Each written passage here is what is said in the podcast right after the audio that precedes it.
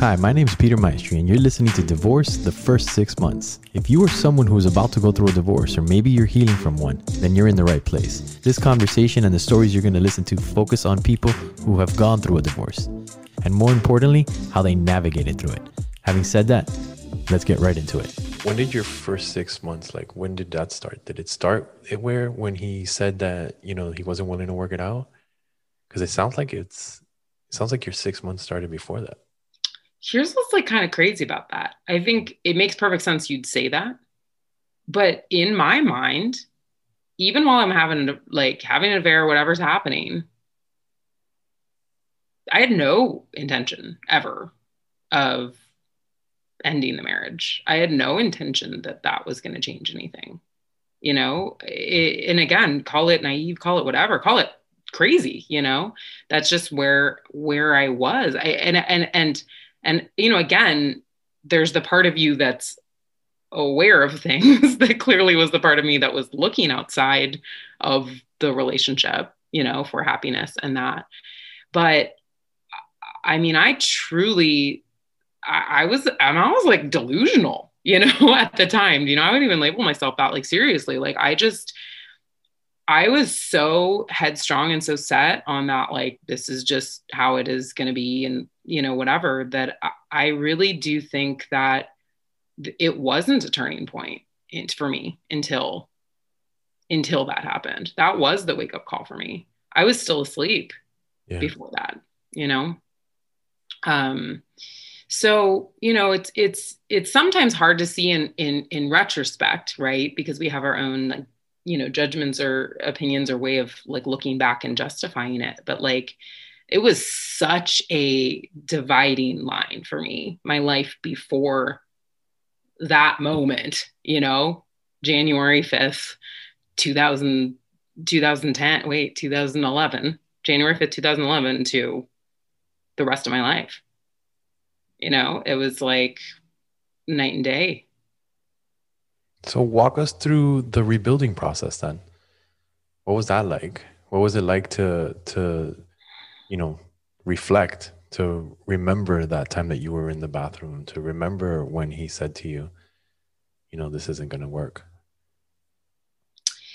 Well, you know, it started with um you know, sobriety from from alcohol. That was the first thing, you know. And I think for me, that was really foundational. Um, you know, it's interesting. At this point in time, into this day, I don't even quite know that I would label myself an alcoholic. But, um, and that's a whole other conversation about what that is and what that looks like. But I do think that having the physical you know, and chemical um, sobriety and awareness was something that was really important for me during that time. So that to me was like kind of like the bottom line of it. Do you know what I mean? Like, am I a- awake? You know, am I, can I feel this? And the truth is, your first six months of sobriety, you can't really feel much, you know, because, you know, for me, I'd been numbing myself for so long um, and particularly in that marriage you know i don't know that i really drank very even very often before then but um, the, i started to for sure you know once that affair started especially because you know again it's that process of hiding from myself you know? And um so so that that sob- sobriety but also the support of sobriety too you know? And guess what? Something to focus on which I I started going to you know to to meetings and to different things like that about a month in to um, this you know to after I stopped drinking.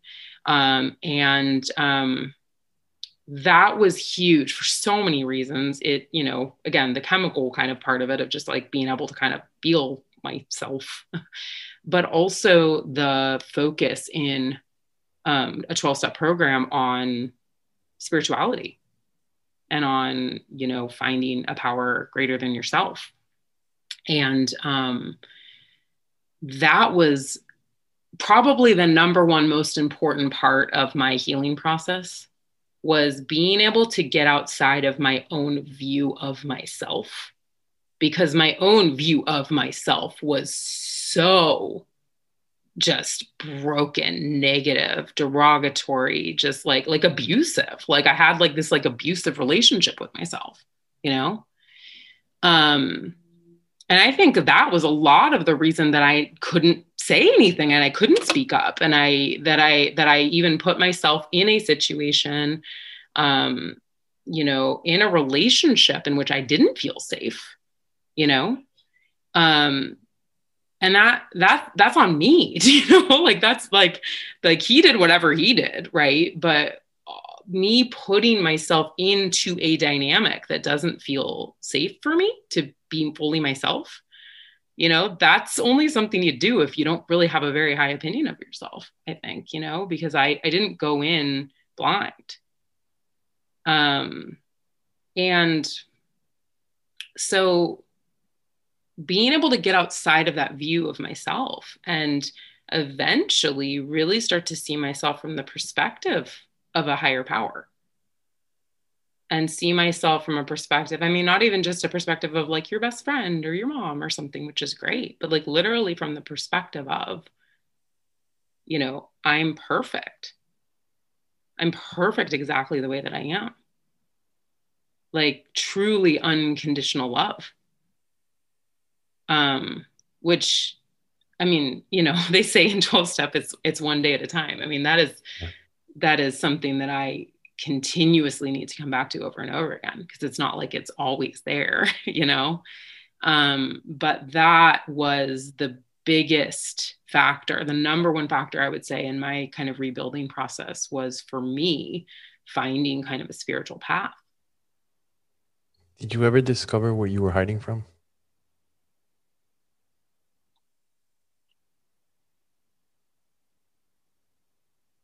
And I say that because you said I was hiding from something. And then it was just, you touched on it briefly. You know, at the moment for me, what I feel like I was hiding from, like within that experience, was just the truth. You know, was the the truth of I put myself in this situation yeah. and I don't want to be in this situation anymore you know, which in to me feel felt like massive failure major waste of time and energy and and money and people's investment and you know all of that. Really it actually had a lot more to do for me with everyone other than me and the inconvenience that i put them all through you know, and the money we spent on the wedding and the, you know, all this external stuff, which, like, honestly, like, if I look back, I'm like, none of that stuff even matters, like, nearly as much as my own, like, mental well being and happiness and sanity and all of those things, right? But that was all I could see at that time, you know, I think was, was that. So that I could have been, you know, so stupid, you know, in the way that I might have talked to myself as to put myself in that situation. I couldn't face that. I couldn't face that. You know, and as hard as I fought to be in that relationship and to be in that marriage, even against some skepticism or straight up someone saying, I don't think this is, you know, this is right for you. And then I was going to be like wrong about that. You know, it was like that, that, that was just where I was at that time. Um, and yeah it's you know it's it's this idea that i've fallen into many times in the past that any decision i make has to be permanent. You know and that that's just that that is the way that it is. Like make a decision that's just it has to stay that way you know which of course to me now sounds ridiculous. It's like oh i can change my mind anytime. That's cool. Like i can do it and i can deal with the consequences and i can flow with it and you know whatever that that looks like you know but just wasn't an awareness that I had at that time. It was just, it, it almost to me, I don't want to say it like this because I don't want to like diminish what it was, but it was almost arbitrary who I was, who I was married to, or any of that. Because in my mind, it was like, whatever it is, I can make it work. I can make anything work.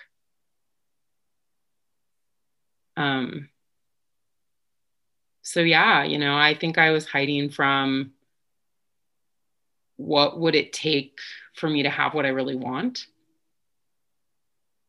What would it take for me to truly invest my heart and soul and life in somebody?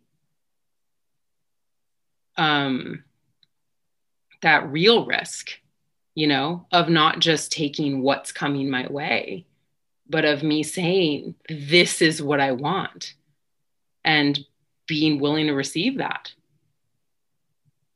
And I just, I don't think I, I think it was just much easier for me to just deal with what was right in front of me or what was coming, what was coming to me, you know, and not have to rock the boat or take any risks or any of that. Did you have to go through it to be able to distinguish it? Like, is that the only way? I I think so. You know, because I just look at all of the relationships that I'd been in prior to that, right? Which are relationships in which um, I did whatever I wanted to do and there were no consequences. There's no consequences, you know? No one was going to stand up to me.